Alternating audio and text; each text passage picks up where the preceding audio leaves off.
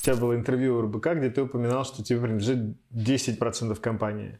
А как можно, и ты при этом SEO, как можно быть замотивированным а, на результат, имея такую небольшую долю? Все потому, что они прекрасно высыпались.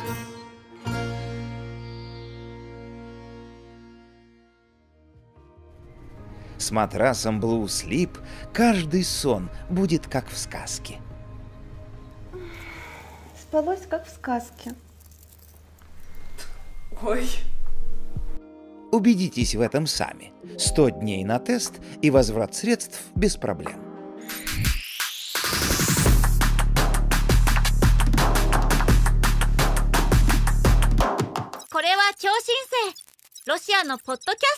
Мы в гостях у, у Гоши Семенова, основателя компании Blue Sleep. Этим ты известен последние несколько лет. Мы давай поговорим о твоем бэкграунде. Можешь начать хоть с чего, хоть с родился, хоть со школы, хоть с университета. Нам... Просто я не видел о тебе такого подробного рассказа. Родился на окраине города, да, вот это вот как в, как в этом самом, в касте, не в касте, а в Кровостоке. Я родился в Москве в 70-м на краю города. Да, Восток крутые. Значит, э, что рассказать тебе? Я э, родился в Москве. Тут и прожил э, всю жизнь. Жил в Америке год. Какой-то момент там в седьмом классе, потому что у меня отец в общем-то, уехал, когда мне было три года в Америку. Он ученый, биофизик, там доктор всех возможных наук, которые только есть, профессор и так далее. Все, все научные степени, э, которые есть в мире, у него точно, у, у него э, они есть. Вот. Он все время мечтал, э, чтобы я тоже стал физиком, но я хотел стать предпринимателем и э, коммерсом, точнее не предпринимателем, я тогда такого слова не знал, хотел стать коммерсом, потому что я а, там вырос, э, наблюдая за перестройкой и за тем, как э, быстро обогащаются родители. И мне хотелось, хотелось повторить их опыт. И я там до какого-то сознательного даже возраста все время жалел, что я не, рож... не родился лет на 10 раньше, тогда бы я наворотил. Но сейчас я понимаю уже как бы с высока какого-то прожитого опыта, что каждое время оно по-своему хорошо. Вот. А, собственно, вот а, преследуя эту цель, там, стать предпринимателем, я пошел на экономический факультет, не зная, что это, что это такое, вот, на финансовый, точнее, в начале высшей школы экономики. И а, потому что, ну, как бы, где учат бизнесу? Там, где финансы и экономика.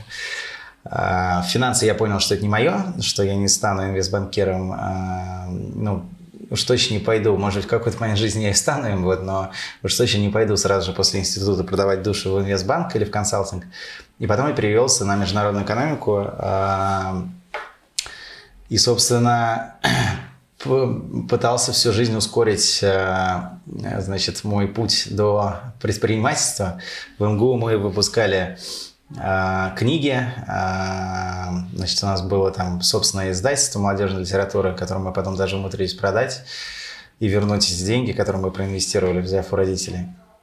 Вот. А потом, а потом я занимался в семейном бизнесе развитием розничной сети Барамба, она называется розничная сеть, ну такая она мультиканальная сеть. Потом это сразу после университета? Ну, это, в общем-то, это в процессе университета было, на самом деле. Это еще там на четвертом курсе я начал. Какой это год? Это 2003, наверное, вот так вот. Mm. вот. А, и, собственно, я там вначале занимался интернетом вообще.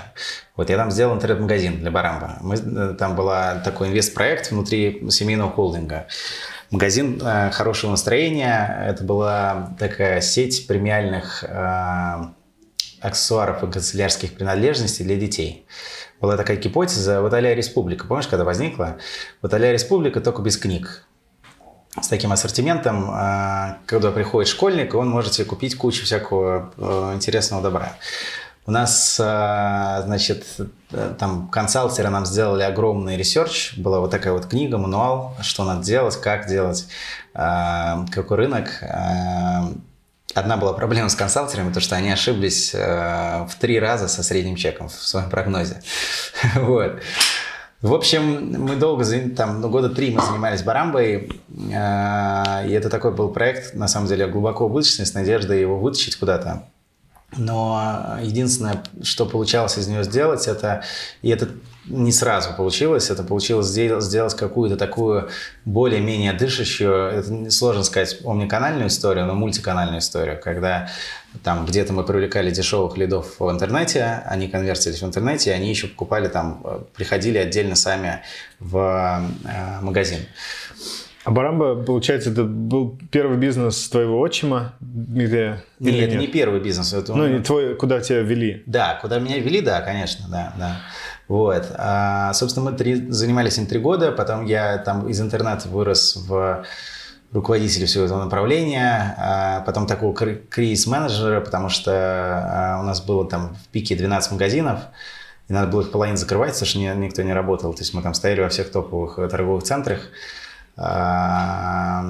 Средний чек везде был ниже ожидания. Мы там всяким способом, любым способом пытались его повысить.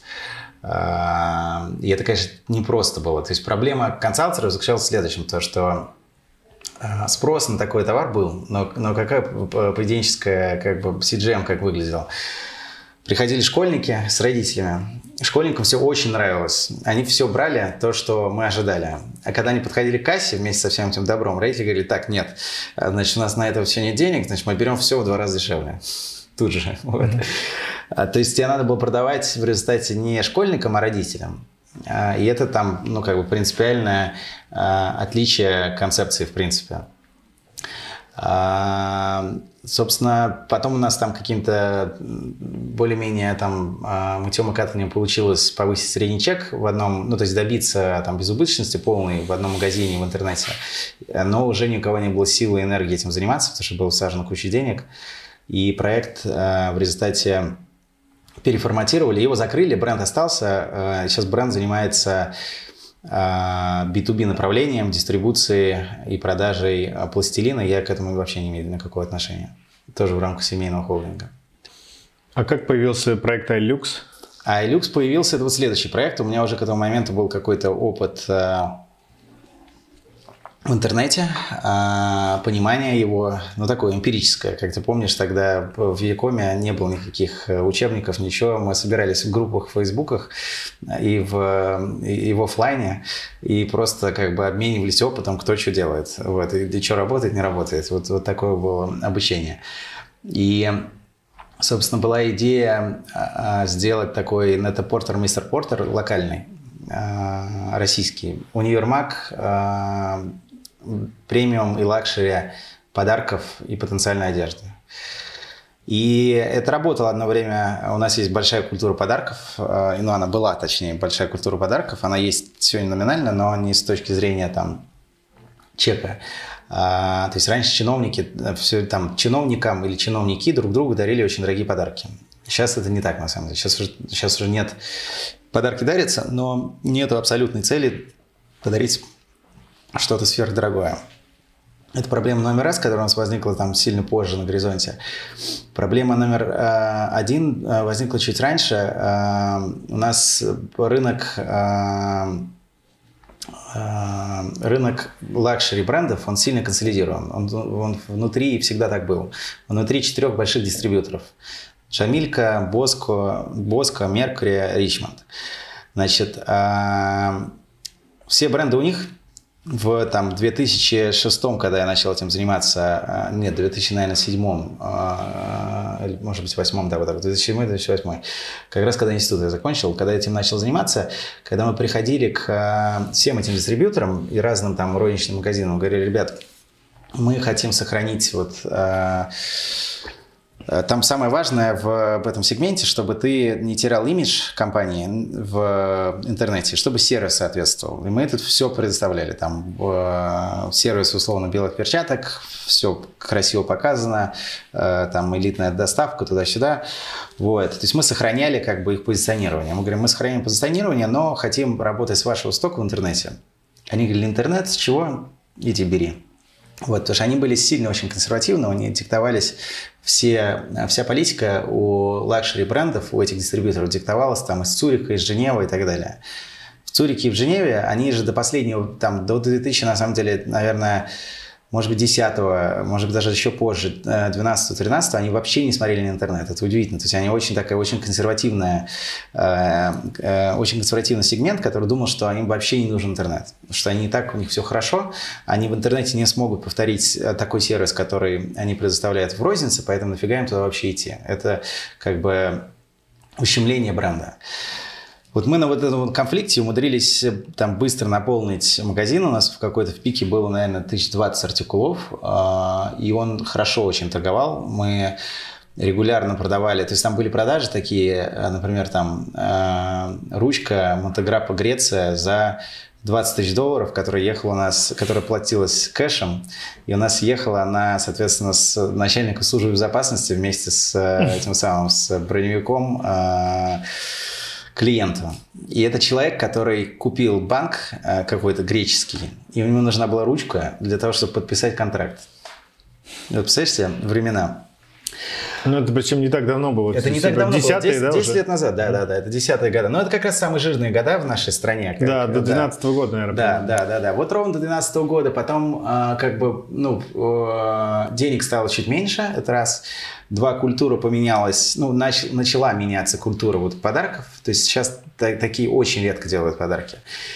И три, э, этих Цурих проснулся и сказал, так, э, теперь э, все хорошо, интернет мы теперь поняли, что такое, у нас теперь он есть свой, или если даже если его нету де-факто, но типа до юру мы там собираемся его сделать, мы будем пилить долго сайт, поэтому вы, ребята, молодцы. А, вот вам контракт с, такой, с такими же условиями коммерческими, но на выкуп в Цюрихе с импортом.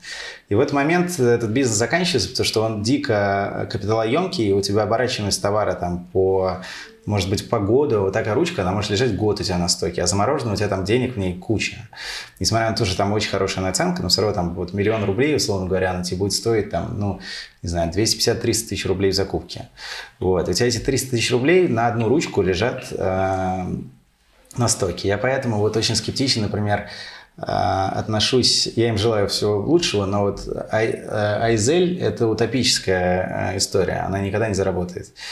Потому что... Э, них... Давай сделаем ставку aizel.ru, да. проекта. Э, Нет, aizel.ru именно, ну. да, да, да. aizel.ru именно онлайн. Она не заработает никогда, потому что э, у них...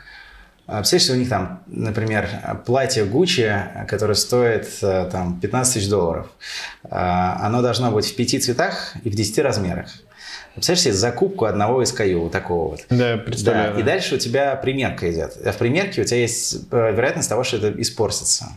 То есть ты еще списываешь часть товара. Ну, в общем, это эта, эта модель, она может работать только, когда у тебя громадная дистрибуция. Как тогда существует Farfetch, Net-a-Porter? Смотри, во-первых, э, Farfetch и Net-a-Porter – это две разные модели. Farfetch – это marketplace, они э, как бы предоставляют просто площадку, берут комиссию. А, и они существуют неплохо, кстати, очень. И у них, если посмотреть, посмотришь на их сток, они там взлетели. Нетапортеру тяжелее существовать, но потому что это более капиталоемкая модель. Они закупают сами, это универмаг, это то, что вот мы хотели копировать. Но так как у них дистрибуция мировая, то есть у них рынок огромный, то вот они за счет масштаба... Оборачиваемость. Да, лучше, оборачиваемость. Лучше. У них, вот они там, по-моему, я, честно говоря, уже давно не смотрел, но я помню, что они лет пять пытались прийти к операционному брейк Но я думаю, что они пришли к нему, вот, и я думаю, что они чувствуют себя неплохо. То есть, если вернуться к Aizel.ru, то единственный шанс у них стать прибыльными, стать международным да, проектом. потому что у тебя, ну, представляешь, у тебя ограниченный рынок очень. Ты под... Э, ты, ну, у тебя, да, 2% от мирового. Да, да, у тебя очень маленький рынок, а, ты постоянно зависишь зависим от конъюнктуры э, этого рынка. Что-то поменялось, что-то ужалось, курс упал и так далее. То есть рисков тьма, а затраты такие же, как у Нета Портера, ровно такие же. Вот. Э, поэтому я не очень верю в эту модель. Я думаю, что Киримова там просто, э, когда уже терпение закончится, но я не знаю, какие у нас там после Киримова были ли привлечения, то, видимо, закончится бизнес. Смотри, и что с iLux сегодня? С iLux сегодня, а, он, а, значит, дальше, а, что произошло с iLux? Соответственно, мы убрали все внешние бренды, мы не начали покупать, э, ну то есть мы что-то покупали высокооборачиваемое в Европе и таскались сюда маленькими партиями. Но это не масштабируемая история. А, значит, Алюкс в результате скукожился до продажи а, брендов, которые дистрибьютировала семейная компания. А, которых было а, в какой-то момент много, а, и до собственных private лейблов. Значит, э, какая история развития семейного как бы вот в этом направлении бизнеса? Дима очень, он там ну, всю жизнь занимается, э, всю жизнь занимался дистрибуцией. Он привозил Pentel ручки первый, и был эксклюзивным там дистрибьютором Pentel, привозил Dunhill, Montegrappa, ну, много разных брендов. И дистрибуция это неблагодарный э, вид бизнеса, потому что ты, э, ну, как бы ты вкладываешь туда много сил и энергии, и он конечен, потому что когда ты развиваешь бизнес, потом приходит сам бренд и говорит, все, спасибо, э, до свидания, теперь мы будем тут сами э, заниматься этим. И так происходило со всеми брендами, как только можно, там вот Hermes, например, то же самое, э, там Chanel то же самое, это, это же Hermes привозил Джамилька, а Chanel привозил, привозил Mercury. Вот, они оба пришли, сказали, спасибо, а теперь мы будем сами. Ну и там можно перечислять бесконечности. В результате э, вот семейный бизнес, он переориентировался исключительно на private лейбле, э, на, вот в, в премиум сегменте это э, Гуржи бренд. И сейчас iLux это там такой какой-то сателлитный сайт для основного, для сайта Гуржи. Вот, то есть они, в общем-то, там делают из этого омниканальную сеть, Э, такого премиального ювелирного дома Гуржей, э, который имеет, я считаю, большой потенциал. Гуржи, получается, это сейчас основной бренд э, Алюкс или как Ну, можно сказать так, да, да. Я вижу, ты периодически репостишься в Фейсбуке коллаборации в основном с Союзом мультфильмом почему-то. Да, да, да. То есть это прям реально продается, вот эти да, толстовки да, с да, волком, да, вол, да. волком и с да, зайцем? Да, это очень прикольно, у меня их у самого куча. Они договорились с Союз мультфильмом. Значит, Гуржи какая тема? Они, э, какая концепция бренда? Они берут э, евразийское, евразийское культурное наследие и э, значит, привносят это в ювелир, ювелирку и аксессуары. А, что это значит? То есть раньше они начинали с, например, там, а, вот там, Дайнека, у тебя есть э, рисунки Дайнека в метро на Маяковке. А, вот эти летающие летчики. Они, они берут этот Дайнека э, и переносят в виде нереально красивого изделия на запонке. И это тоже все хорошо работало. Они делали из этого luxury такой премиум товара. Но, как видишь, опять-таки, рынок как бы э, диктует другие условия, и там запонки уже не настолько популярны, подарки тоже поменялся формат, поэтому они вынуждены были тоже двигаться вместе с этим и там э, сдвинуться в чуть более дешевый сегмент, разбавить. У них по-прежнему есть там все дорогое, но есть, э, появились еще и более такие доступные вещи, вот как, например, толстовки, такие, которые прикольные, с союз мультфильмом. Это тоже в рамках концепции. То есть есть понятные всем нам э, с детства персонажи, которые ты э, наносишь на различные изделия. А реально, кто целевая аудитория таких продуктов? То есть я, я лично, мне очень понравилось.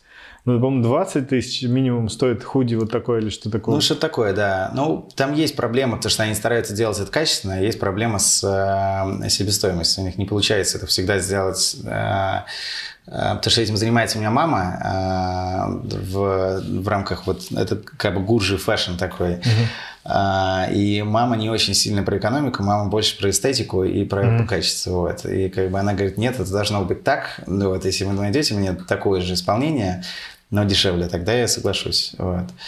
И вот у них там вечные конфликты. Так, а кто в итоге покупает это? Кто эти покупает, люди? Я тебе скажу, кто покупает. Такие белые воротнички, банковские работники, 40 плюс с достатком а, большим, а, у которых это откликается где-то внутри на подсознании. Ты вот в детстве смотрел, а, ну погоди, Uh-huh. И вот э, э, тебе это приятно носить. А каких еще героев? Э, ну, то есть ты перечислил ну, ну, погоди, получается, это один из э, ключевых... Винни-Пух? Ну, не Винни-Пух, а как он наш называется? Винни-Пух, да. Да. А, кто там у них еще есть? А, слушай, я не помню, я просто... Ну, мы сделаем ставку, да. мы сделаем, посмотрим, да, да. какие на сайте у вас да, вывешены, да. потому что это на самом деле выглядит очень красиво, но цена касается, да. С лицензированием довольно редко встречался. Мы пытались туда подступиться, но вот с какой части от а, чека или от а,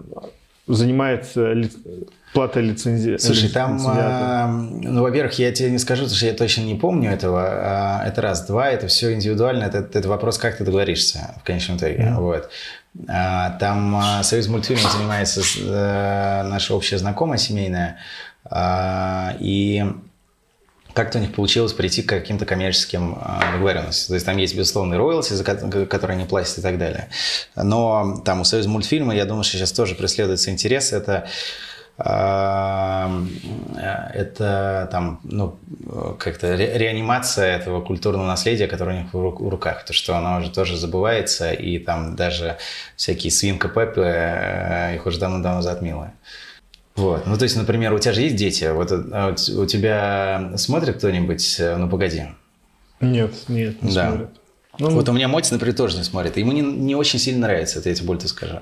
И там волк курит, например. Да, там вот. много вопросов. Да, да, погоди. там есть, да. А, ну, то есть, э, при этом, как бы, там, мне этот э, глубоко э, теплый контент. Ну, то есть, есть много вопросов, они там пытаются делать еще новых этих самых, новых героев, которые бы как-то заходили. Что-то у них там... Ну, я слышал, да, что они готовят э, перезапуск «Ну, погоди», да, уже да, буквально да. в этом году, может быть, да, произойдет. Да, да. И перезапуск «Ну, погоди» с озвучкой, я думаю, что у них все получится.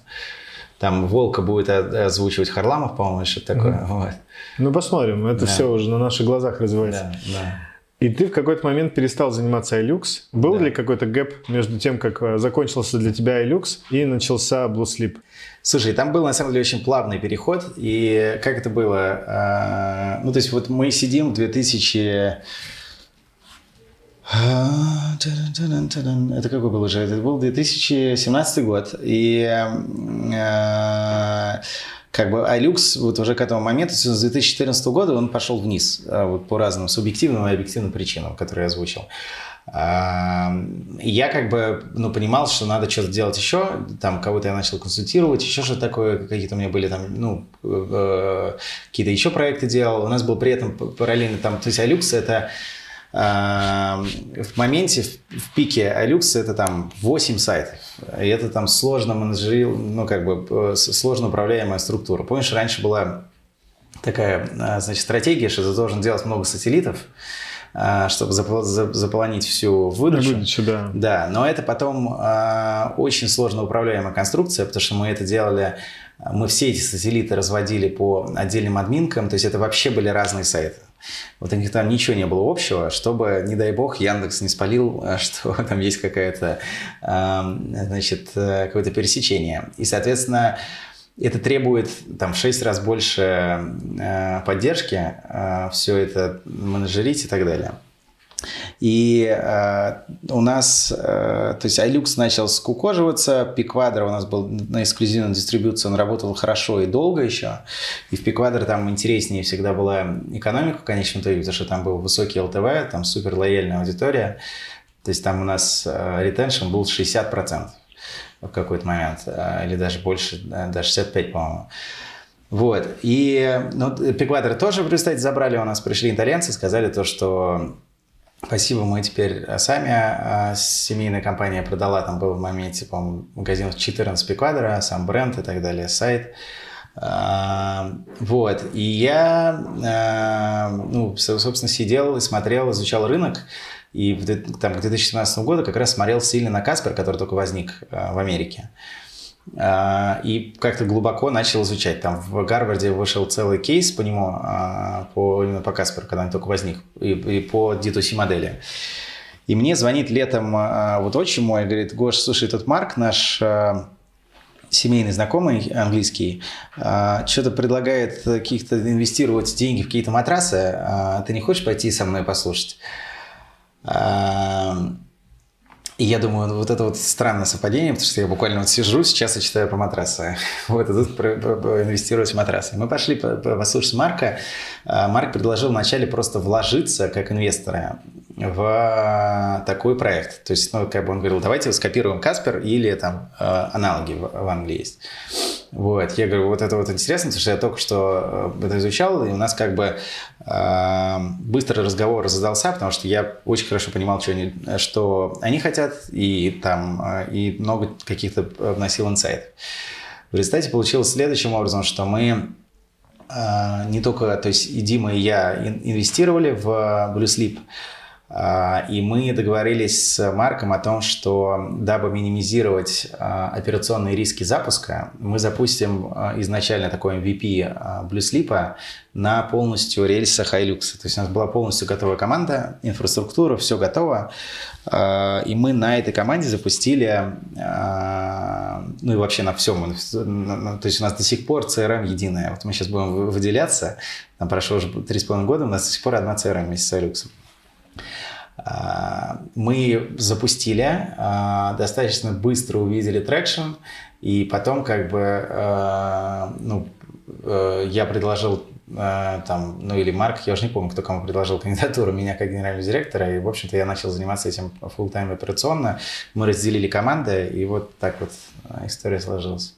Ну, изначально, я вот ответил отчасти на вопрос, который у меня был, вот, во всех интервью первых про, при появлении Blue Sleep э, фигурировал, собственно, этот Марк, Марк Хамильфорд. Да. И он все еще участник этого бизнеса. Конечно, но он основатель и мажоритарий бизнеса. А, он мажоритарий. Да. И он и инвестор, получается. То есть... И инвестор тоже. А... Но он не основной инвестор с точки зрения, э, наверное, вложений, но он как бы основатель, да. А почему вот вы на первом, ну то есть вы боялись как-то того, что вас посчитают русской компанией или как? Вы изначально позиционировали себя как английская компания? Слушай, ну так мы и были английской компанией. Мы до сих пор являемся английской компанией юридически. Мы зарегистрированы в Англии. У нас есть э, там товарный знак, э, все там, все акции находятся там. Мы производились в Англии. Более того, все деньги у нас были английские изначально, кроме вот нас с Димой. А, то есть мы импортировали, везли оттуда матрасы. У нас английский технолог, который до сих пор сохранился. То есть мы по-прежнему, у нас, мы по-прежнему английская компания, которая размещает заказы на контрактном производстве в России. Резонный вопрос, почему вас нет в Англии? Потому что э, там высокая очень конкуренция. Мы даже на, тот момент? И даже на тот момент. Когда вы и запускались? Она, да, и она ну, та, на тот момент она была ниже, просто э, тикет на вход сильно выше, потому что там были компании Симба, которая привлекла 20 миллионов долларов э, вот тогда. Вот, а мы там 670 привлекли. Тысяч долларов. Да. Ну и как бы, то есть тебе надо было понимать, что э, тебе хватит э, firepower там на два месяца с такими. И как дела у Симбы сейчас? У Симбы дела окей. У них была там, у них такая динамика, они э, очень бурный рост показали вначале на вот на изначальных инвестициях. А потом а, они побежали, побежали, побежали, потом случился какой-то там очередной кризис или еще что-то такое. И у них была колоссальная проблема с привлечением нового капитала. И они были вынуждены а, они, знаешь, что сделали? Они на успехе Англии, они, они привлекли еще денег и начали развиваться по всему миру резко. Они, запу... они попытались запуститься во всей Европе, в Китае и в Австралии одновременно. Сожгли кучу бабок, везде почти э, у них были глубоко убыточные рынки, э, потом они закрылись почти во всех рынках, кроме Англии, они сейчас есть во Франции, еще в каких-то там нескольких европейских странах, то есть Китай и Австралию они закрыли, э, и потом у них была большая проблема с привлечением капитала по последней оценке, они в результате нашли капитал, но сделали сильный даунраунд. И насколько я понимаю сейчас, у них там, ну, вот такая вторая как бы фаза э, роста. Они сейчас обратно пытаются уже там переосмыслив все, э, вернуться. Можешь пояснить для тех, кто впервые узнал про рынок матрасов, э, в чем основная инновация вот на тот момент, когда вы запускались, состояла и сейчас? Ну, инновация заключается в просто direct-to-consumer модели, э, и она как бы состоит из нескольких вещей. В конкретных матрасах как это выглядело? У тебя э, стандартный потребительский сценарий покупки матрасов, он выглядит следующим образом. Ты едешь в... Ты тратишь свое время на выходные, едешь в торговый центр. Перед тобой магазин матрасов. У тебя там 150 видов матрасов, ты не понимаешь разницу между ними вообще никакой. Ложишься на первый, третий, седьмой, десятый, к десятому ты забываешь разницу между третьим и седьмым. Тебя продавец ведет по отработанному сценарию, где он, представьте, тебя приводит к какому-то пятнадцатому, который почти самый дорогой из всех ста. И он говорит, вот это идеальный для тебя матрас. Если ты там человек, который чуть-чуть ну, будет мыслить, ты задашься вопросом, а нахрена все остальные тут лежат. Значит, ты уставший, заказываешь этот матрас. А, тебе, дай бог, если привозят его дней через 7. То есть там всегда долгая доставка была. Сейчас это меняется, естественно. То есть на самом деле все эти матрасы, они производились под заказ. А, дальше его привозят в открытом виде, заносят в квартиру, и хорошо, если не сносят ничего по дороге. Кладут тебе его, а, ты спишь на неделю и понимаешь, что, что это не твой матрас. И нравится тебе это или нет, то ты с ним застрял, потому что оферты составлены таким образом, что ты не можешь его вернуть и получить деньги никак, и это до сих пор так. А, единственное, что ты можешь сделать, и то там приложив много усилий, это а, обменять его на другой матрас и заново пройти через весь этот э, круг ада. Соответственно, вот на этой модели, эта модель универсальная покупки матрасов до сих пор во всем мире. На этой модели возникло, возник первый, на самом деле, первый, кто сделал, это Tafton Needle, Tafton Needle в Америке, который сказал, ребят, давайте все переработаем нафиг, а, уберем вообще розничные составляющие, потому что нам почти не нужно. Там, если и нужно, то для минимального количества людей. А, оптимизируем матрицу, оптимизируем цепочку дистрибуции. Нам не нужны там большие склады, розница, э, какие-то дистрибуции. В Америке она еще длиннее. Будем наставлять напрямую с завода. Итерационно, так как мы напрямую общаемся с э, клиентом, э, мы быстро перейдем к оптимальной матрице, которая требуется. А, и предоставим офигенный сервис в виде минимизации рисков на 100 дней на возврат. Вообще это интересно, то, что ты затронул про матрасную революцию. То есть, э, что вообще сейчас происходит? Давай об этом поговорим. То есть прошло, получается, примерно там 5 лет с тех пор, как появились первые игроки, там Каспер, Purple, Tufton Needle.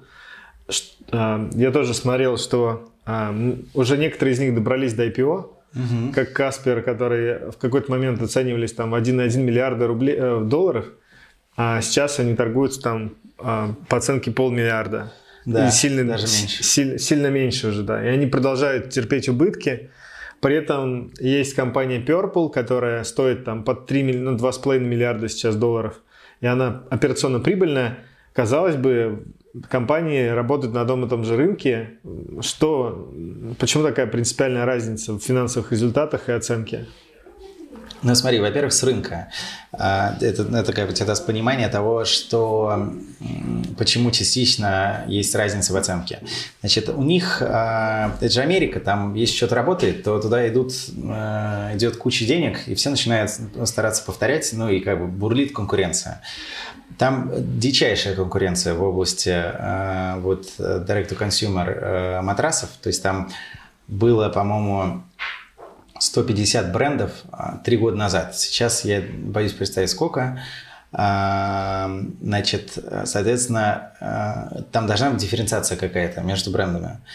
Каспер – это такой generic бренд. Э, у них нету явного э, дикого УТП. Э, у них э, средние показатели по выручке, э, которая сейчас, вот они закрыли последний четвертый квартал, она выросла на 23% или что такое. Ну, то есть это, честно говоря, очень печально. Год году.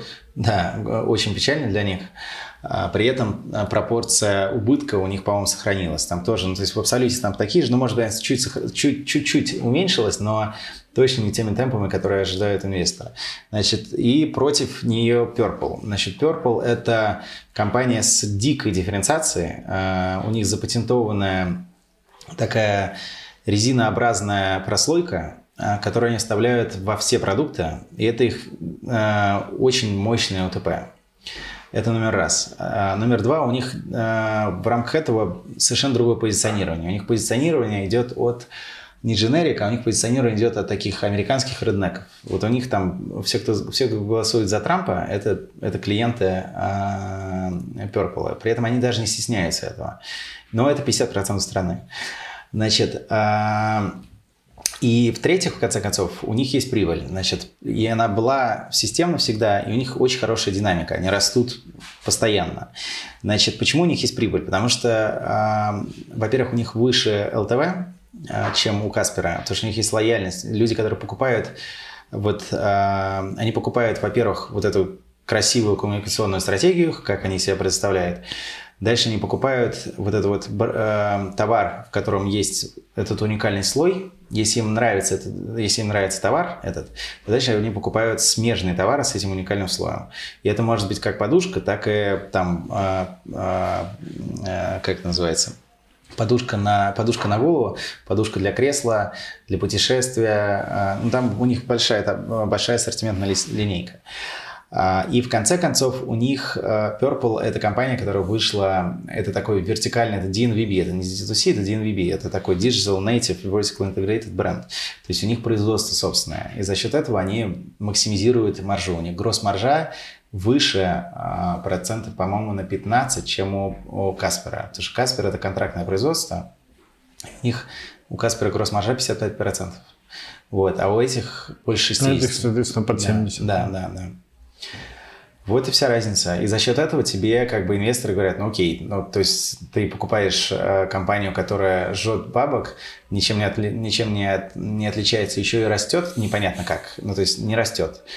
Вот. Или компания, которая растет быстрее, зарабатывает и еще явно отличается от всех в, округе.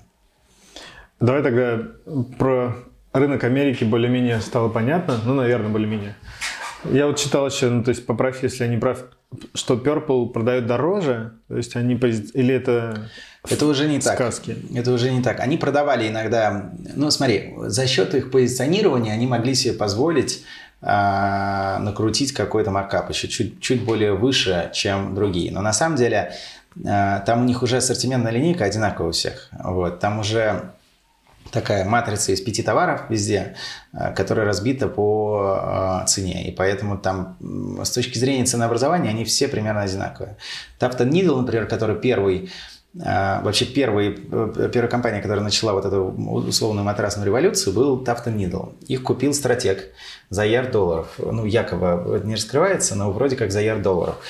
А, и они тоже были достаточно дженерик, но они были, э, во-первых, они были первые, они были, э, там, росли быстрее, чем Каспер, и все равно у них было позиционирование, они ориентировались на хипстеров таких, вот. Э, то есть у них такой был фанк, хипстер, вот, и э, у них там очень много про клиентов и про клиент ориентированность было. Ну и есть до сих пор. Давай теперь вернемся к нашему рынку российскому. Да у тебя есть возможность качать, э, прокачивать свое понимание того, как надо делать, что в итоге получается реализовывать в Blue Как вы растете? Слушай, ну мы растем происходит? кратно э, каждый год, и такой план еще расти э, два года минимум. Э, то есть это такая наша стадия роста. После этого будем э, там как-то оптимизироваться а и ориентироваться. Ты можешь рассказать цифры выручки? Да, могу. Ну, в прошлом году мы сделали 120 миллионов рублей. В прошлом а, это в 20-м? Да. Нет, не в 20-м, в 19-м. Да. 120 а, с чем-то мы сделали. В 20-м мы сделали 247, ну или почти 250. Вот. А, план на этот год пол ярда, на следующий ярд. Вот у нас очень все, все просто. А на чем базируется план? То есть за счет чего вы так планируете расти? А, слушай, ну там масса вещей есть. Развитие каналов продаж, увеличение, увеличение ассортиментной линейки, работа с, за счет этого работа с ЛТВ, там оптимизация, увеличение эффективности затрат, соответственно, их там расширение возможностей, запуск новых рынков – внутри России а, и новых каналов продаж, как следствие.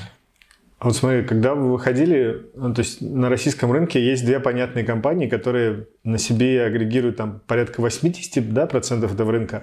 Да, Аскона и Арматек. Да. да. Как вообще? Ну, они же видят вас, они наверняка уже... Я, я не слежу за этим, ты, можешь, расскажешь, как они отреагировали на появление D2C брендов на рынке матрасов? Слушай, они следят за нами очень э, пристально. Мы их э, хорошо знаем. С кем-то мы партнеримся и дружим близко. Смотри, э, значит, э, вообще э, все же очень там очень аккуратно раньше смотрели на D2C и думали, что это потенциально составляет угрозу для розницы. Но с течением времени мы все видим, что это, это не угроза, это просто еще один игрок в ритейле, который занимает свою нишу, там какой-то свой процент, где-то в каких-то нишах он больше, где-то меньше. Он, безусловно, отжирает у ритейла и там у ну, у ритейла я имею в виду офлайн и онлайн доля, потому что все рынок-то один, но он не убивает его. А, соответственно, я думаю, что у наших игроков примерно такое же понимание сложилось. Вообще надо, надо, надо понимать то, что когда вот Afton Needle а, возник в Америке, ну и, в принципе, эта матрасная революция возникла, у них у них был, ну и есть на самом деле, совершенно другое, были другие водные. Они конкурировали с матрасными сетями, которые не были ни разу омниканальными. Это удивительно, но это вот матрас фирм, например, у них что-то там типа 6 тысяч магазинов, и у них э, онлайн в выручке был меньше 2%. Для Америки где проникновение там 35 или что-то такое у них.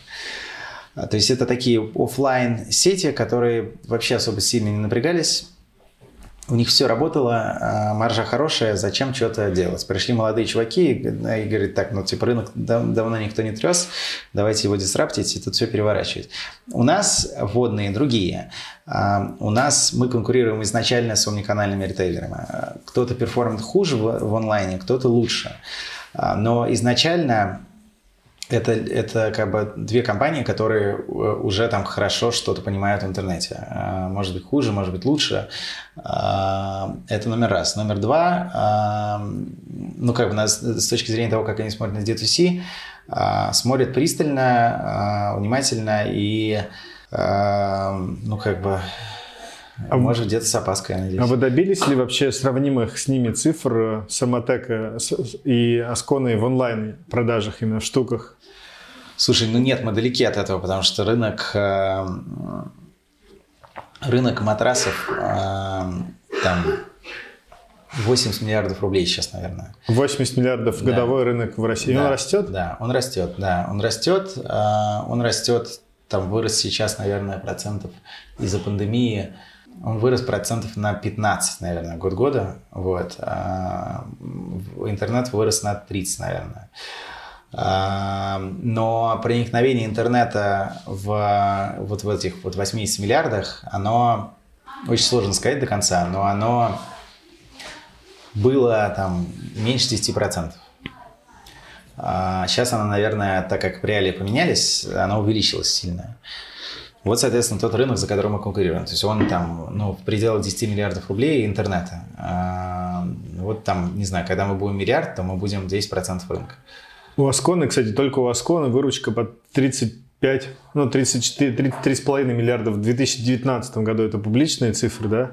Это То есть чисто ритейл, да. Чисто ритейл, это только на матрасах. Они да, у них же еще есть другой, э, там масса, у них общая Аскона Life, э, там типа 60 ярдов у них выручка. Потрясающе, конечно. Да. Смотрел, кстати, недавно вышло интервью с Седовым, он прям ну, про, рассказывал, ну, про, правда, про Доброград в основном, но это прям очень интересно было посмотреть. Да, он крутой мужик очень. А, и у него совершенно... Ты не смотрел с ним интервью в э, РБК? Нет, ну, посмотри. Посмотри, шикарнейшее. Окей. Он э, мужик с э, бешеной совершенно этой самой жизненной историей. Он рассказал, что его под, под, там братки, братки куда-то подвешивали за Э, за, значит, за ноги э, в лесу, пытались отжимать бизнес в 90-х там, и так далее. Вообще в перспективе есть ли шансы у Blue Sleep э, приблизиться, ну, не стать, конечно, Асконой, но вот добиться там десятков миллиардов рублей выручки. Есть, конечно. Слушай, ну у нас задача, на самом деле, э, вот там на какую-то краткосрочную, среднесрочную перспективу, у нас задача расти быстро и там увеличивать свою долю. Пусть она будет маленькая, но чтобы темпы э, скорости были большие. Потому что именно за это нас оценивают. Весь ваш рынок, по сути, это сейчас там 8 миллиардов рублей. Ну, условно. Если там 10%. Да, но будет от... он с ростом 10, когда мы будем там, э, грубо говоря, ярд. И кто с вами бьется за этот рынок в России? А вот бьется с нами, ну, помимо Аскона и Арматека, на самом деле еще много кто. У нас Ну, есть, у нас есть да. маленькие там всякие конкуренты, пока незначительные. Ну, ты заметил гипноз, а, IQ Sleep. Насколько они большие? Они обе компании. э, Гипноз – это маленькая дочерняя компания, там топ 10 э, матрасного производителя в России, входит в топ-10. А IQ Sleep – это э, молодой новый бренд, э, у которого стратегия B2BC глобальная. То есть они, у них основное это B2B, но они там также делают B2C э, направление, чтобы как бы показать, как это существует пока. А, Это вот это потенциально как бы там для нас опасный конкурент. Это компания, которая выросла из э, производителя пены, э, из монополиста пены, на самом деле, в России, э, который сделал э, матрасное производство большое, суперсовременный завод и так далее. Мы у них в том числе производим контрактно.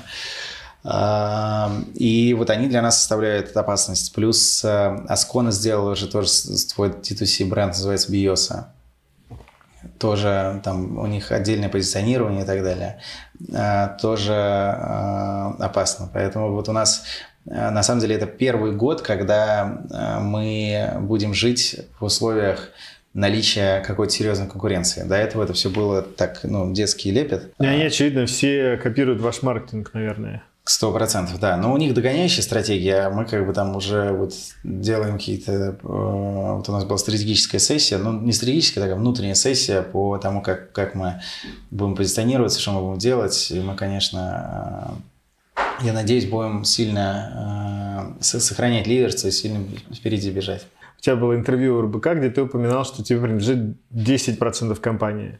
А как можно, и ты при этом SEO, как можно быть замотивированным а, на результат, имея такую небольшую долю? А, Есть ли у тебя опцион, как ты замотивирован? Опцион есть. А, Ну, мотивация... Слушай, для меня это путь самурая. Вот. Вот.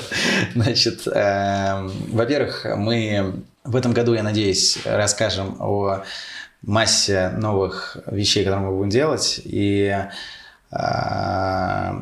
эти новые вещи позволят мне как-то там э, поменять э, структуру моей, моего владения компании. Это раз. А, Два. а, Ну, как бы для меня это это проект, который мы хотим в конечном итоге продать а, кому-то. Там у нас есть несколько экзит-партнеров. То есть для меня это такой а, жизненный юзер-кейс, я не знаю, когда быстро делаешь, быстро бежишь и... а, А уже есть разговоры на этот счет? Есть разного рода, конечно. Вопрос цены. А какие оценки, правда, можешь сказать, как оценивается такой бизнес? Ну смотри, вот мы привлекли, это публичная информация, последний раунд по оценке постмания с 6,7 миллионов долларов. А, Ваша оценка 6,7 миллионов да. долларов. А, Соответственно, следующий какой-то раунд мы будем привлекать по сильно большей оценке. А, Это не идеальная цифра, Это, эта оценка была связана это по итогам 2020 года или когда это было? Это по ожиданиям 2020 года. По ожиданиям 2020 Да. года, то есть в рублях порядка там 500-600 миллионов рублей где-то в этом диапазоне оценка Да, всей да, компании. Да, Вот. Это хороший, на самом деле, для нас показатель с точки При зрения... выручке в 200 миллионов, Да, 240 при миллионов рублей. То есть две выручки. Вот. То есть у вас условно, да, усл- я к этому, что Да, да. условно две, две с половиной Это не. Purple, э, у которого там 4 выручки, но и не Каспер, у которого 0,05 выручки. Поэтому у нас, в общем-то, неплохо оценят. Но у нас, в отличие от Каспера, есть прибыль, она всегда была. э, Прибыль. То есть Да. вы прибыльные. Да, мы При том, что вы... Вот это важный вопрос, потому что ты, по-моему, не, не особо о нем говорил. Ты При выручке в 120 миллионов рублей вы явно были убыточными. Сейчас при выручке в 240 вы уже... прибыльные по году. Прибыльные. И при 120 у нас там не сильно большой убыток был на, на круг по году, но у нас были месячные, у нас были а, там, ну, наверное, 4-5 месяцев, когда мы были прибыльные, а остальные были убыточные в 2020. А сейчас там у нас будет сильно больше, как бы, а, месяцев прибыльных, и по году еще будет больше прибыли. Давай поговорим про маркетинг. Это самое, мне кажется, это твоя экспертиза в том, чем ты известен на рынке. Собственно, ну, про маркетинг и про компанию. Давай начнем с цифр про штат, например. Сколько вот сейчас человек э, в команде? И, 16. И вы управляете всем вот этим 16 людьми всего лишь? Ну нет, но у нас есть еще, конечно, там какой-то аутстаффинг, условно говоря, то есть все программисты, они э, не в Москве. Ну еще есть э, на аутсорсе тоже там какое-то большое количество людей. Э, ну то есть я думаю, что так на круг получится человек 25-30 э, точно. На чем вообще э, основан бизнес был Sleep? То есть по каналам? Что составляет столпы, на которых вы держитесь? Там это Какие каналы продаж? Это Facebook, Instagram по-прежнему. 60% где-то мы атрибутируем туда, иногда даже больше, все зависит от месяцев. И остальное это такой маркетинг-сплит всех каналов подряд. Вот э, мы с тобой э, будем делать в Клабхаусе э, какое-то мероприятие. И так как мы, ты правильно говоришь, что мы, мы считаем нашей основной компетенцией себя, в принципе, считаем больше такой маркетинговой компанией, которая продает качественные очень продукты, помогает людям со сном, со сном то наша компетенция а, должна находиться в там, маркетинге, продукте и сервисе одновременно. А, поэтому мы вынуждены тестировать все подряд, а, смотреть, что работает, что нет. Вот сейчас вот прекрасное время, когда у тебя помимо Фейсбука и Инстаграма, который такой был гегемоном абсолютным, у тебя появляется масса различных инструментов, которые, может быть, будут работать, а может и нет. ТикТок, например, там, Clubhouse, ну и так далее. А в маркетинге у вас э, в основе всего креативы, которые вы подсматриваете, в том числе у Purple, знаешь, у Casper. Ну, мы, мы когда-то подсматривали, сейчас... Ну, вот история с вином, да, вот да, которая... Да. Нет, это с же... вином, не, не, с вином это универсальная история, которую мы... Это даже не у них, это там ей сто лет. Все вас об этом помнят, ну, вот именно в российском сегменте Фейсбука все видели наверняка Blue Sleep, вот да, где стоит да. бокал. Привет, меня зовут Гоша Семенов, я занимаюсь матрасами Blue Sleep. В этом видео я хотел бы показать, как работает наша микропружина. Больше слов, меньше дела. Здесь у нас красное вино, наливаю его в бокал. Ничего не выливается, настоящий бокал. Так. Что мы сейчас делаем, Матвей? Прыгаем. Раз, два,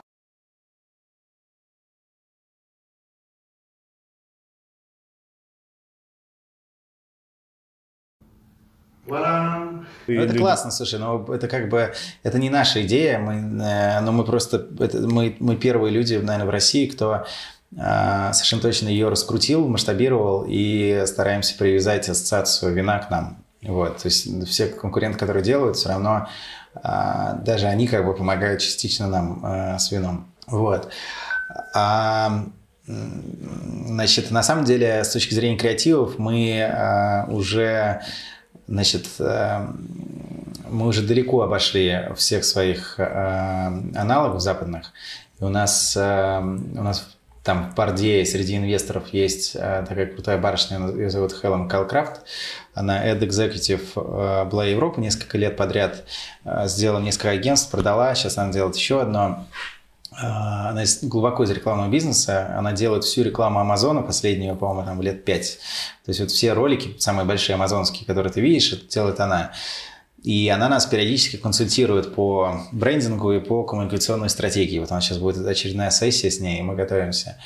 И когда мы показали, это было год назад, когда мы показали количество креативов, которые у нас есть, у нее просто так челюсть отвисла, она говорит, это вы все делаете?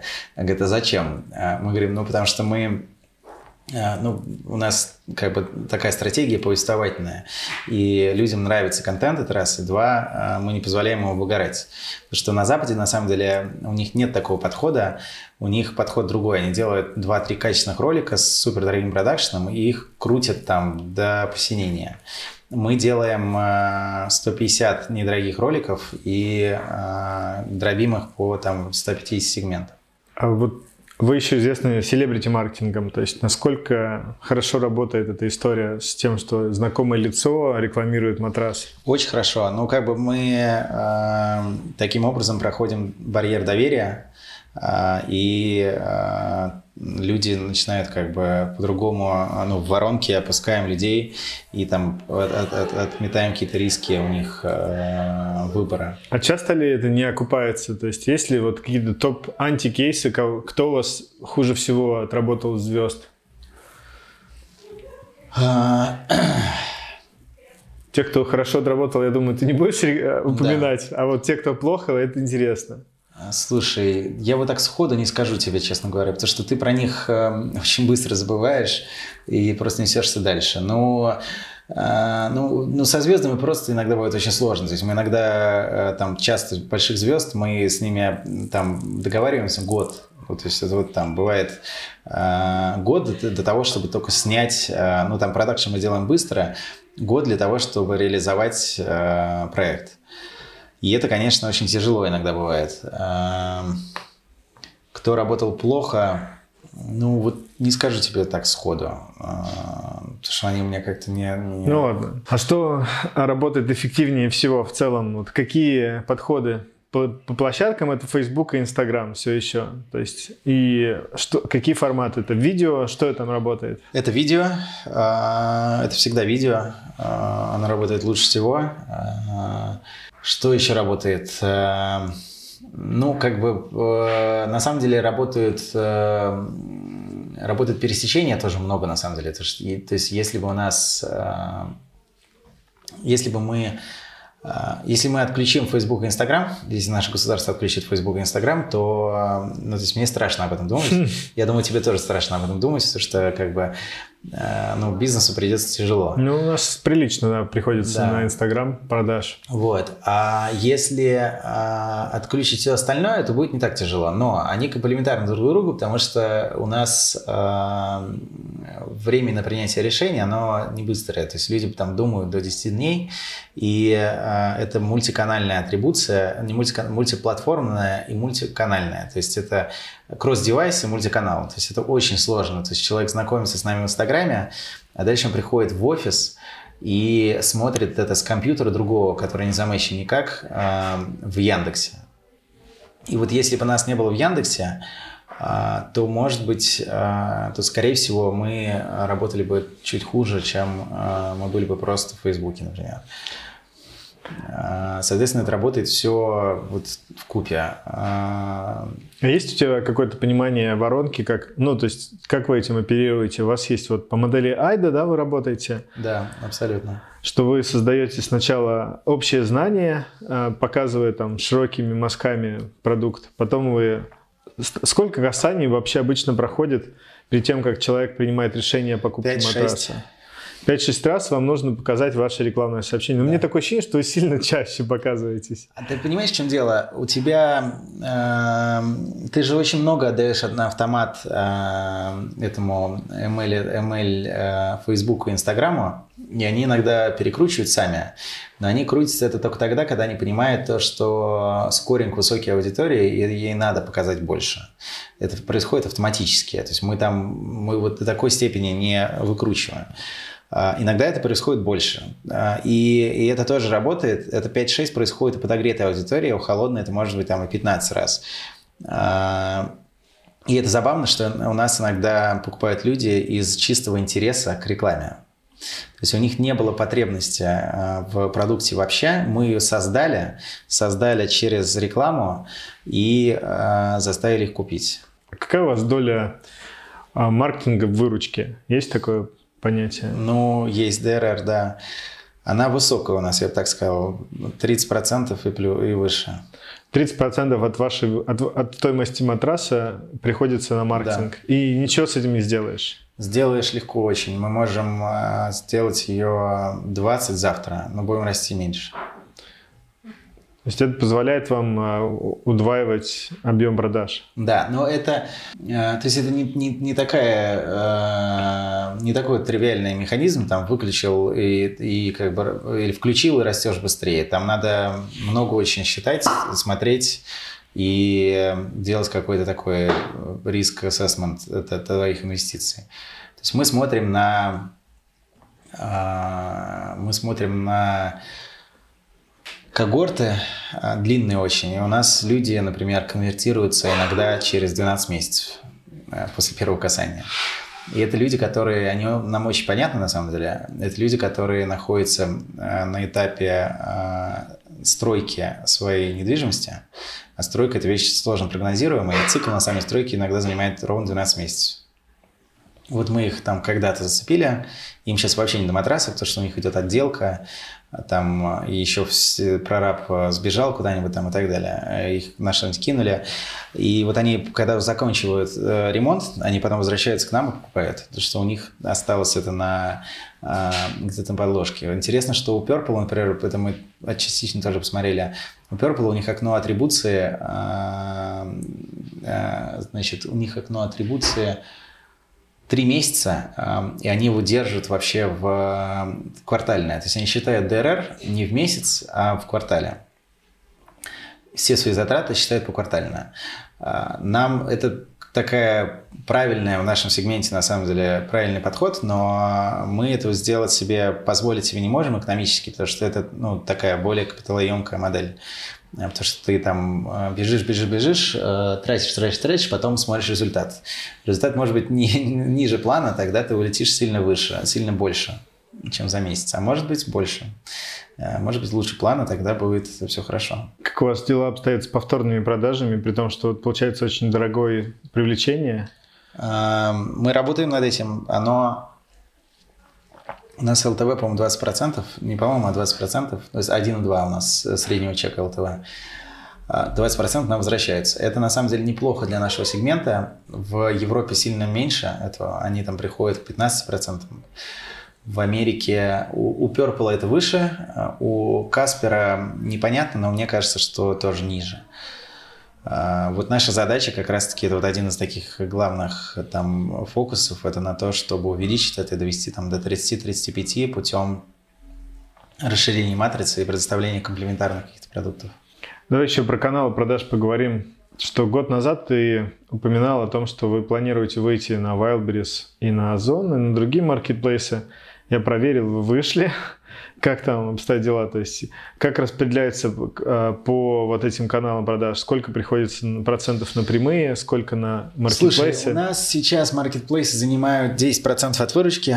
А, был, были месяца, когда они подбирались к 15, но а, ну, то есть там сумасшедший рост на самом деле, потому что вот мы год назад встречались, мы смотрим там воронки год года, мы за год выросли в маркетплейсах там, на 450%. Но это как бы там низкие...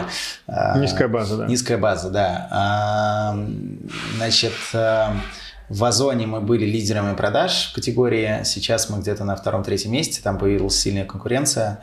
А, и там, конечно, конкуренция, э, там очень сложно доносить. То есть мы как, какой наш подход? Мы говорим, что мы не полезем ни в какой там вот красный океан ценовых войн, мы хотим быть там чуть выше их и, и конкурировать с э, каким-то ценностным подходом. В маркетплейсах у тебя не так много инструментов, когда донести вот твои конкурентные преимущества каким-то там э, специальным способом. Э, поэтому мы где-то долю теряем, э, уверен, что мы ее наверстаем. А, но глобально вот сейчас у нас маркетплейсы 10%, и это такой микс, то есть мы там в Озоне просели, а в э, покупках э, маркета выросли с чего-то вдруг. Вот. Ну, потому что Яндекс, видимо, там начал заниматься. Начал вливать деньги в трафик. Да, начал лить трафик. Они, правда, ничего не говорят вообще.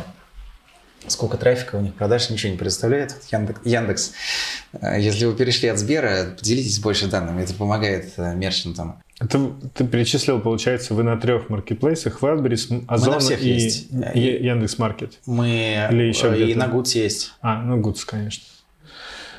И на Али мы тоже есть, тебе больше скажу. Но на Али у нас нет, нет продаж. продаж. Ну, это свойственно. Ну, на Гудс тоже я их не перечислял, но пока на, на них копейки, можно да. Да, пренебречь. И Али, и Гудсом. А, давай поговорим еще про продукт чуть-чуть. То есть это сложная вообще э, категория в том плане, что Тут же нужно все щупать, трогать, пробовать. Как вы, в какой момент и, и как вы смогли стать экспертами в матрасах? То есть вдруг, как ты вот сам разобрался, что вот этот матрас, что матрас должен быть именно таким, и сколько, ну вот, как вы разрабатываете свой лайнап? Слушай, у нас есть э, английский технолог, который нас консультирует. И это нам сильно очень помогает, что он э, консультирует не только нас, он в Англии консультирует еще другие бренды известные они идут сильно с опережением нас с точки зрения технологий, внедрения технологий. То есть у нас а, пена а, отстает по развитию лет на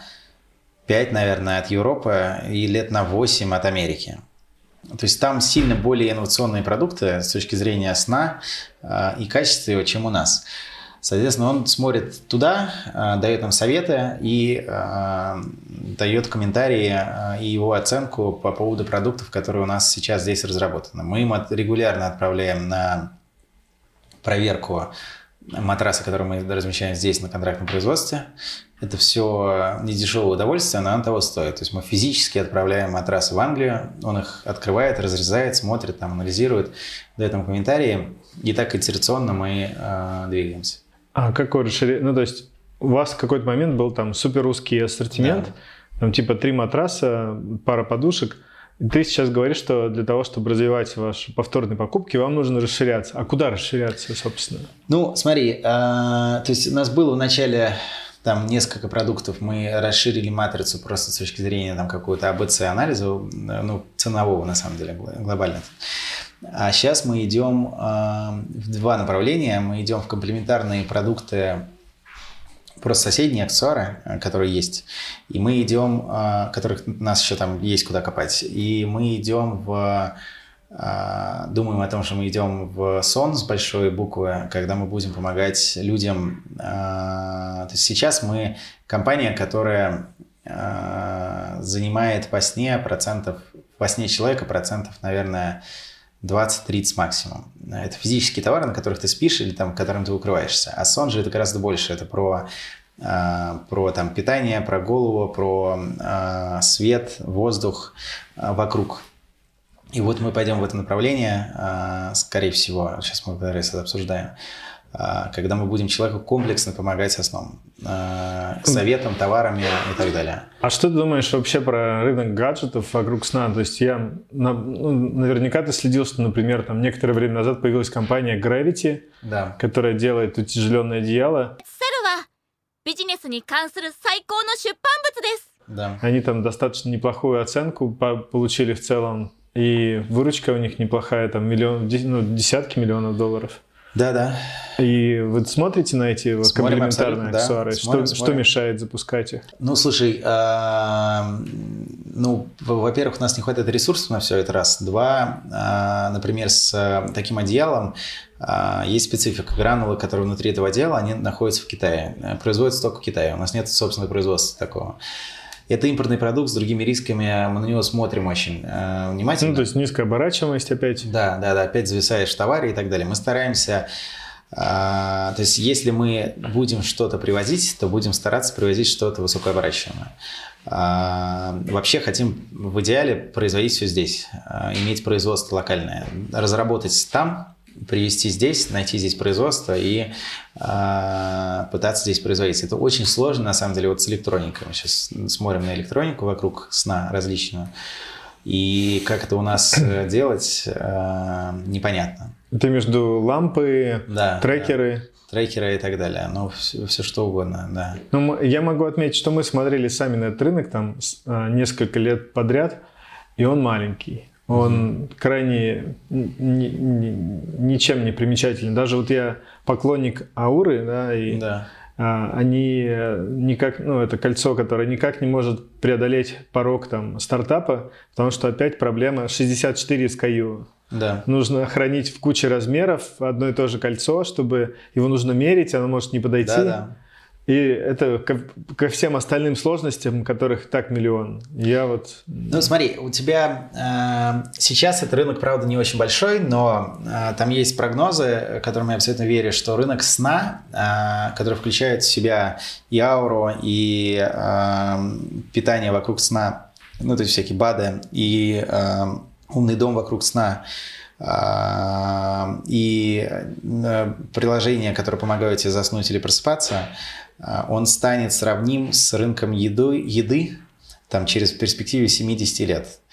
Что там, ну, то есть это огромный станет э, мультимиллиардный рынок. И почему это так? Потому что люди нач- начали больше уделять внимание э, сну, потому что за последние, вот мы как раз сегодня хотим поговорить об этом, потому что за последние, там, по-моему, 20 лет количество, э, э, время сна у человека сократилось, то есть люди стали меньше спать, потому что там начали больше фигачить, условно говоря, больше работать, и такое было очень концентричное, как бы, отношение к себе, что это ты являешься там каким-то э, муравей-муравейник, тебе нужно быстрее, быстрее, быстрее куда-то там прийти, пробежать, и сон это для тебя э, какая-то побочная история, которая там требуется физиологии. Сейчас переосмысливается сон в большом смысле, когда э, сон является частью механизма, который там э, работает вместе с тобой.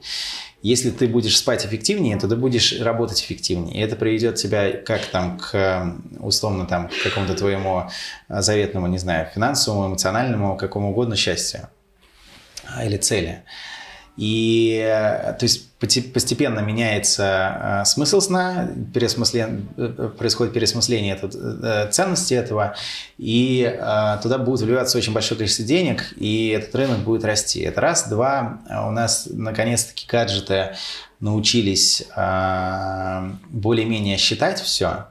То есть вот ну, у тебя аура, у меня, например, я в гарминах сплю для интереса вот mm-hmm. новых, которые начали считать там батарею твоего тела и так далее. Сейчас еще больше появится гаджетов, которые научатся считать там Аура считает 70% аккуратностью относительно медицинских этих самых приборов. То есть это все равно далеко до 100%. Далеко, да. Да, да. но это уже на, на 70% ты уже можешь там как-то эти данные экстраполировать. Следующая проблема у тебя будет не проблема, а как бы решение. Это то, что ну ты вот ты э, какие-то выводы делаешь из сам лично из э, приложения, из данных Ауры. Я просто слежу за своим сном и все. Ну, то есть... Ну, э, ну следишь, ну понятно, но какие-то конкретные ты... Ну, я принял понимание того, во сколько надо ложиться. То есть это угу. точно влияет на качество сна. Угу. Там определенные типы еды или там во сколько я поел также влияет на качество сна или там выпил чай выпил, последний да. раз. Да-да-да, чай или ну, алкоголь, да. В целом для меня это такой трекер, который э, следит за... Это моя, это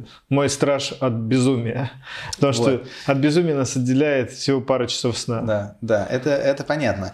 Мы с тобой просто, мне кажется, что так как мы из Якома, мы э, все обязаны следить за метриками и такие метрик-фрики. Э, Я еще стою на твоих весах постоянно, mm-hmm. и у меня, значит, огромное количество данных, которые мне mm-hmm. говорят о, там, о схожих показателях на самом деле. Вот следующий этап э, развития эволюционной вокруг сна и вокруг как бы жизни, который вот он, он вот будет в ближайших пару, пару лет, когда все эти данные э, будут агрегироваться в одно место и будут э, анализироваться э, психологами, нутрициологами и спортивными врачами. И они тебе будут и сомнологами. И они тебе будут давать конкретные советы, не вот те эмпирические, к которым мы с тобой приходим, а гораздо более глубокие по тому, что же тебе делать, чтобы там тебя чувствовать лучше, как ты себя должен грузить на спорте, что ты должен есть и там, как тебе лучше спать. И сколько ты даешь лет? Слушай, я думаю, что это в перспективе, это вот прямо уже сейчас я знаю много стартапов, которые этим, этим занимаются конкретно. Я думаю, что это прямо вот, э, то есть смотри, что ограничивает? У тебя должна быть дистрибьюция большая гаджетов, это уже мы видим, что происходит, потому что у тебя есть много гаджетов, которые уже начинают более-менее читать. Ну, что-то считает, да. Да, там Xiaomi браслет типа тоже вроде как э, нормально считает. То есть это, у тебя считает вот этот э, на 70%, Xiaomi, по-моему, процент на 50%. Вот эти я не знаю, сколько считают, кстати, мне интересно. Ну, это откуда данные? Это мне рассказывали ребята, которые занимаются R&D а, конкретно умных матрасов, mm. с которыми мы общаемся. Надо вот. поискать бы тоже. Да, да. А, соответственно, у тебя дистрибьюция гаджетов, это первое. Это, ну, ты больше смотришь меня на, на гаджеты, ты там, не знаю, вот э, на примере у тебя смарт-часов, как они быстро э, запланили, или там AirPods. Но AirPods, наверное, другая. А, как быстро у тебя произойдет а, такая массовая, массовое их использование. Это номер раз. Барьер номер два. Барьер, соответственно, появится сильно больше данных, их начнут агрегировать использовать. А, например, есть проект в Америке, Eight Sleep называется. Это умный матрас, который считает, который хорошо все считает, и он там вот вынимает в результате потом такие же данные, как у тебя из аура. Значит, у них есть монетизация конкретно. Вот у них там они получают выручку, как один из ревеню стримов, когда они продают данные э, спортсменов, профессиональных атлетов, которые спят на их матрасах, их спортивным клубам. Дальше эти спортивные клубы вставляют это в там, какую-то огромную, огромный дэшборд, и делают анализ на базе э, там, спортсменов, в том числе на базе этих данных. То есть, на самом деле, в профессиональном спорте это уже есть, в Америке особенности. Mm-hmm. То есть, когда это выйдет в э, общественный доступ, я думаю, что в перспективе трех лет это уже будет э, точно работать. А Уточни, пожалуйста, вот AidSleep имеет какое-то отношение к Асконе? Нет, у них есть слип, нет, а у них есть, я все время путаю, кто-кто. Они сделали проект в Европе розничный, который называется то ли Sleep Aid, то ли Aid Sleep, а в Америке, соответственно, наоборот. Все время путаю, кто кто. кто. Вот. Ну, то есть есть компании с похожим названием. Да, они никакого отношения не имеют друг к другу, никакого. Вот. Это там разные вообще э, концепции. Хорошо. Ну, в общем, ждем гаджеты для Да. экосистему для сна. Об этом Да. мы еще поговорим. Сейчас э, достаточно много заигрываний на Западе, я вижу, с мелатонином. То есть мармеладки мелатониновые, там есть э, проект TriCloud, которые делают э, электронные вапорайзеры с Да, да, да. мелатонином. Да. Что ты об этом думаешь вообще? Слушай, я думаю, что э, с мелатонином, ты же знаешь, там самая большая сложность это как бы э, в дозах, э, потому что его очень опасно переесть, э, потому что это в результате ведет к зависимости, а потом к депрессии. И мерить его идеальную долю, э, дозу мелатонина очень сложно. Это ты должен идти в лабораторию, ложишься спать, и дальше они должны после глубокой фазы сна тебя, э, то есть где-то в час ночи вот ты вырубился, у тебя самая глубокая фаза сна, это первая идет, и дальше, дальше они должны замерить мелатонин. То есть в домашних условиях не меряется. А, Я думаю, что научиться как-то мерить в домашних условиях, это раз. Два, подбирать идеальную дозу. И три, с другой стороны, а, я думаю, что там есть а, не думаю, а точно знаю, что там есть такая типа биохакерский подход к микродозингу мелатонина. А, Они все, э, все смотрят на это очень по-разному, потому что нету еще пока массовых э, данных э, этого эффекта. Но в комплексе с другими витаминками в микродозинге он работает. Вот с, это- Вы сами смотрите в этот Да, смотрим, сегмент? смотрим, То есть да, вы, смотрим.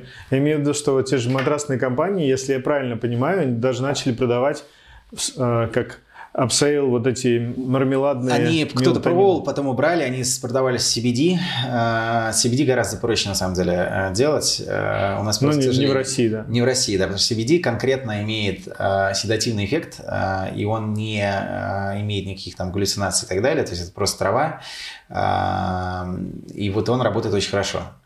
Это, конечно, если бы нас разрешили, это было бы топ, потому что у тебя нету у тебя тебе не нужен никакой мелатонин. Вот. Мы на это смотрим активно, э, смотрим на такие какие-то таблетки, которые, ну, не edibles, я бы так сказал, edibles э, в каком-либо виде, которые помогали бы тебе э, заснуть лучше, э, спать крепче и э, просыпаться с улыбкой. Вот такая задача.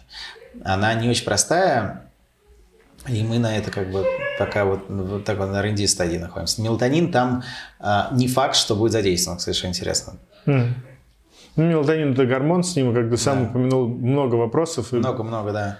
Сложно. Я думаю, что научится делать, а, научится сделать какой-нибудь домашний тест, а, и дальше ты сможешь индивидуально подбирать себе а, мелатонин. Последний вопрос на сегодня, в самом деле последний. А, если бы не Blue Sleep, чем бы ты занимался сейчас? Ой, слушай, столько вещей есть, которыми хочется заниматься. Ну вот Вот. чем-то больше всего тебе хочется заниматься? Ну смотри, я верю в то, что нужно развивать, э, и фо- я верю в фокус и как бы в развитие своих сильных сторон. Э, то есть я не сторонник того, что э, я думаю, что следующий свой бизнес я буду делать э, тоже основываясь на там какие-то свои сильные компетенции. Мои сильные компетенции находятся в онлайне, в маркетинге, в Якоме. Поэтому это точно будет где-то там. Э, Это может быть как в операционке, так и в с- так как в бизнесе каком-то там э, про капитал, про инвестиции с другой стороны этого, э, какой-нибудь венчурной студии там делать и так далее. Я думаю, что я занимался бы примерно тем же самым, только в другой категории. Вот. А учитывая твой опыт работы на российском рынке, а, следующий твой бизнес будет а, международным? Точно, совершенно с возможностью продавать на экспорт, потому что есть вот тебе к вопросу о к вопросу о D2C брендах, за которым я слежу, есть масса разных примеров. Одни из вещей, которые мне дико нравятся, это, это по-моему, израильские чуваки, которые сделали э, в Инстаграме видел рекламу отбеливания э, для mm-hmm. зубов. У них, вот если у нас все русские звезды, ну не все какие-то русские звезды, у них все мировые звезды. То есть там Форел, э, Snoop Dogg, э, Бейонсе, mm-hmm. ну то есть все вообще, которые, можешь, Мадонна. Они все сидят у них в Инстаграме, снято на камеру, все фигово, с вот этой штукой, которая стоит... Э, 250 долларов или что такое, ну там в районе 200 долларов, это вот такая вот э, коробочка, э, которая отправляется по всему миру. Вот это вот э, э, бизнес сумасшедший. Я там, мне очень интересно в маржинальностях. вот. вот, конечно же, э, буду смотреть на что-то с экспортным потенциалом. Это очень важно. Что ж, спасибо тебе за время. Было правда интересно. Спасибо, Коль. Всем до новых встреч. チャンネルに登録していいねを残してください